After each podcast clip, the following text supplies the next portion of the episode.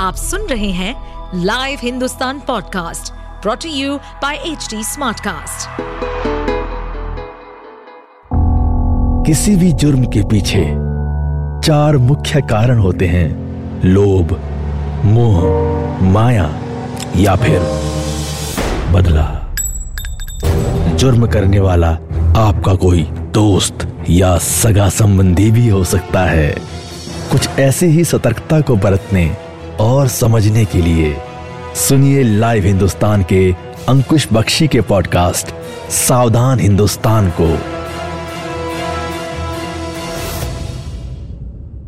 वो जेल में बंद है, वो सात पहरों में है, लेकिन फिर भी वो इतना शातिर है कि जेल में बैठे बैठे ही अपनी गैंग ऑपरेट करता है। वो न सिर्फ़ जेल से गैंग चला रहा है, बल्कि दहशतगर्दों को पैसा भी भेज रहा है। उसने जुर्म की दुनिया की बादशाहत हासिल करने के लिए कत्ल, लूट, माफियागिरी और अगवाकारी से लेकर सारे जतन किए हैं। लेकिन अब उसने देश के दुश्मनों से भी साठ गांठ शुरू कर दी है। वो भी जेल में बंद रहकर। कौन है वो और कैसे जेल की सलाखों के पीछे से चल रहा है, उसका यह गोरख धंधा गैंगस्टर लॉरेंस बिश्नोई के खालिस्तानी आतंकियों से गठजोड़ की जाँच कर रही एनआईए को कुछ खास जानकारियाँ हाथ लगी हैं। सूत्रों के मुताबिक, एनआईए को गैंगस्टर बिश्नोई के द्वारा हवाला के ज़रिए खालिस्तानी आतंकियों को फंडिंग करने के मनी ट्रेल का पता चला है। साथ ही यह भी जानकारी सामने आई है कि लॉरेंस ने राजस्थान और दिल्ली की तिहाड़ जेल में रहते हुए कई बार कॉन्फ्रेंस कॉल के ज़रिए दुबई, कनाडा, पाकिस्तान, थाईलैंड और हिंदुस्तान में ही अन्य जेलों में बंद अपने गुर्गों से एक साथ बातचीत भी की है। अगर ऐसा हो रहा है तो यह जेल की एक बड़ी सुरक्षा लापरवाही के साथ साथ लॉरेंस बिश्नोई के जेल में बढ़ चुके हौसलों का भी सबूत है। खबर है कि 2019 से 2021 के बीच खालिस्तान समर्थक आतंकी संगठन बब्बर खालसा इंटरनेशनल को सपोर्ट करने के लिए लॉरेंस बिश्नोई ने जेल के अलग अलग राज्यों से तीन साल में 20 करोड़ रुपए की उगाही की। कहा? जेल में बैठे बैठे। इन पैसों को कई तरीकों से अपने नेटवर्क का इस्तेमाल करके उसने कनाडा और थाईलैंड भिजवाया। अब एनआईए लॉरेंस के हवाला ऑपरेटरों के मनी ट्रेल को ब्रेक करने में लगी हुई है। साथ में खालिस्तानी आतंकियों को फंडिंग के सारे रास्ते बंद कर रही है। एजेंसी जाँच का दायरा अब दूसरे आतंकी गुटों तक भी बढ़ चुका है। एनआईए को जाँच के दौरान यह भी पता चला है कि तिहाड़ जेल में बंद बिश्नोई गिरोह के गैंगस्टर काला जठेड़ी ने गतिविधियों को चलाने के लिए कई बार जेल के लैंडलाइन नंबरों से फ़ोन किया। इस फ़ोन से हुई बातचीत को इंटरसेप्ट किया गया है। सोचिए ये कितनी खतरनाक बात है। इसमें हरियाणा से बाहर की गई आपराधिक गतिविधियों और उगाही के चैनल में काला जठेड़ी की भूमिका का पता चलता है। जठेड़ी ने जेल से कई मोबाइल नंबरों पर बातचीत की है। इनमें से कई नंबरों का पता एनआईए लगा चुकी है। अब जाँच एजेंसी जल्दी ही तिहाड़ जेल के अधिकारियों से पूछताछ कर सकती है, क्योंकि उनकी नाक के नीचे कॉन्फ्रेंस कॉल हो रही थी और उन्हें पता ही नहीं दुनिया भर से माफिया जुड़ रहे थे, लेकिन उन्हें कानो कान खबर नहीं हुई। यह एक बड़ी सुरक्षा चूक है। खबर यह भी है कि जब लॉरेंस बिश्नोई जनवरी 2020 में राजस्थान जेल में बंद था तो थाईलैंड में बैठे गैंगस्टर राजू बसौदी ने उसके गिरोह में काला जठेड़ी को शामिल कराने के लिए देश की तीन जेलों में एक कॉन्फ्रेंस कॉल कराई थी। इसमें थाईलैंड से राजू बसौदी, तब गुड़गांव की जेल में बंद काला जठेड़ी, और उसी समय राजस्थान की जेल में बंद गैंगस्टर बिश्नोई और पंजाब की जेल में बंद गैंगस्टर संपत शामिल हुए थे। कमाल है।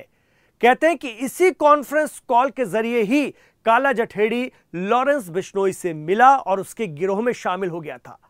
अब यह सोचने वाली बात है कि जेलों में बंद खोखार अपराधी आराम से गैंगबाजी कर रहे हैं, नए गुर्गों को जोड़ रहे हैं दहशत गर्दों की मदद कर रहे हैं। इतना ही नहीं जेल से ही बिश्नोई ने पंजाबी सिंगर सिद्धू मूसेवाला की हत्या के लिए पाकिस्तानी डीलर से हथियार मंगाए थे। सूत्र बताते हैं कि एनआईए को पता चला है कि गैंगस्टर राजू बसौदी के अपनाए गए कम्युनिकेशन के इस हाईटेक तरीके से गैंगस्टर लॉरेंस इतना प्रभावित हुआ कि उसने तिहाड़ जेल पहुँचने के बाद अपने नेटवर्क को चलाने के लिए कॉन्फ्रेंस कॉल सिस्टम का ही इस्तेमाल किया।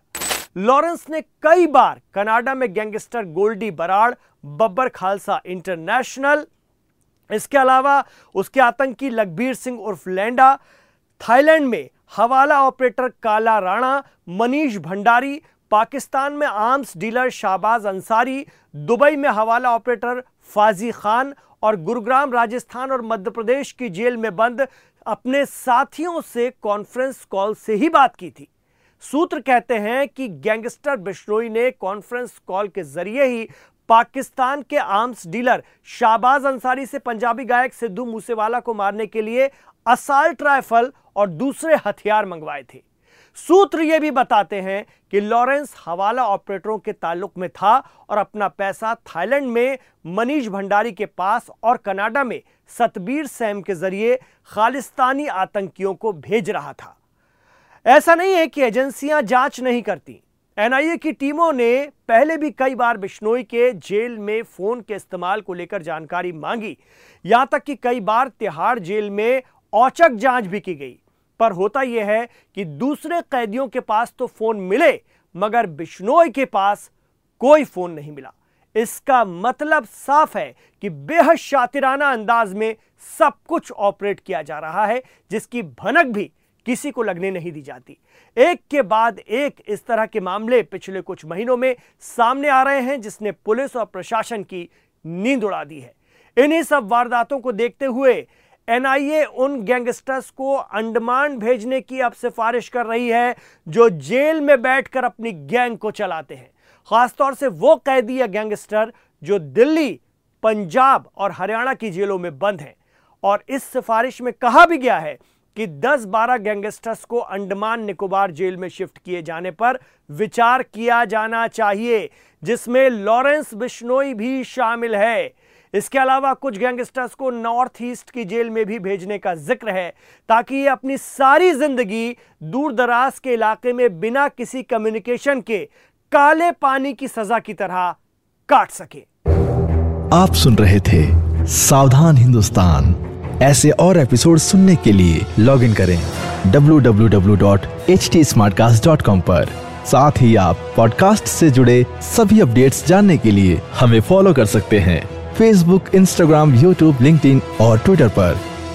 सुनिए और सतर्क रहिए। इस पॉडकास्ट पर अपडेटेड रहने के लिए हमें फॉलो करें एट एच हम सारे मेजर सोशल मीडिया प्लेटफॉर्म्स पर मौजूद हैं। और और ऐसे पॉडकास्ट सुनने के लिए log on to W W W dot H D smart cast dot com